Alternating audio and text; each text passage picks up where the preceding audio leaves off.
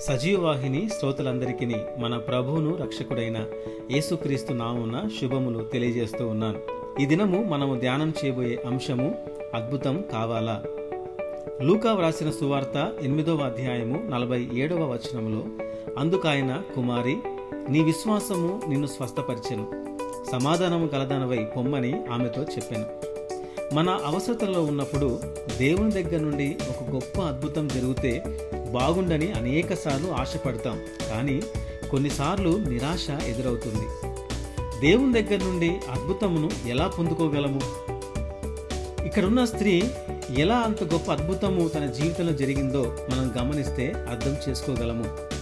పన్నెండేళ్ళ నుండి రక్తస్రావ రోగం గల ఒక స్త్రీ ఎవని చేతను స్వస్థత నొందనిదై ఆయన వెనుకకు వచ్చి ఆయన వస్త్రపు చెంగు ముట్టెను. వెంటనే ఆమె రక్తస్రావం నిలిచిపోయాను. ఇంత గొప్ప కార్యము ఆ స్త్రీకి ఎలా జరిగింది? లేవ్యాకాండము పదిహేనో అధ్యాయము ఇరవై ఐదవ వచనం నుండి ముప్పై మూడవ వచనం వరకు మనం గమనిస్తే రక్తస్రావం కలిగిన స్త్రీ అపవిత్రురాలు అని రాయబడింది. ఆమె వస్తువులను ముట్టుకున్న వారు కూడా అపవిత్రమైపోతారు. యేసు ప్రభు ఈ భూమి మీద ఉన్న దినములో ఈ చట్టము అమల్లో ఉంది.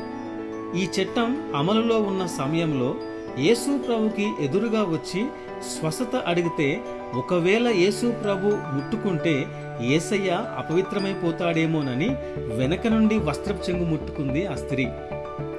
ఈ స్త్రీ తన హృదయంలో యేసుని గణపరిచింది తన క్రియల ద్వారా యేసుని అవమానపరచుటకు ఇష్టపడలేదు.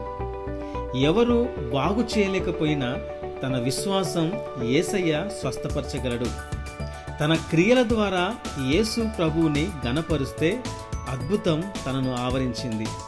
ఈరోజు దేవుని దగ్గర నుండి అద్భుతం కొరకు నీవు ఎదురు చూస్తున్నావా? నూట పద్దెనిమిదవ కీర్తన ఎనిమిదవ వచనంలో మనుషులను నమ్ముకోట కంటే యహోవాను ఆశ్రయించటం మేలు అని రాయబడింది. దేవుని దగ్గర నుండి అద్భుతం కోరుకునే వారు మొదట మనుషుల సహాయం విడిచి దేవుని దగ్గరికి రావాలి. దేవుని దగ్గరకు వచ్చి మన క్రియలతో ఆయనను మహిమపరచాలి.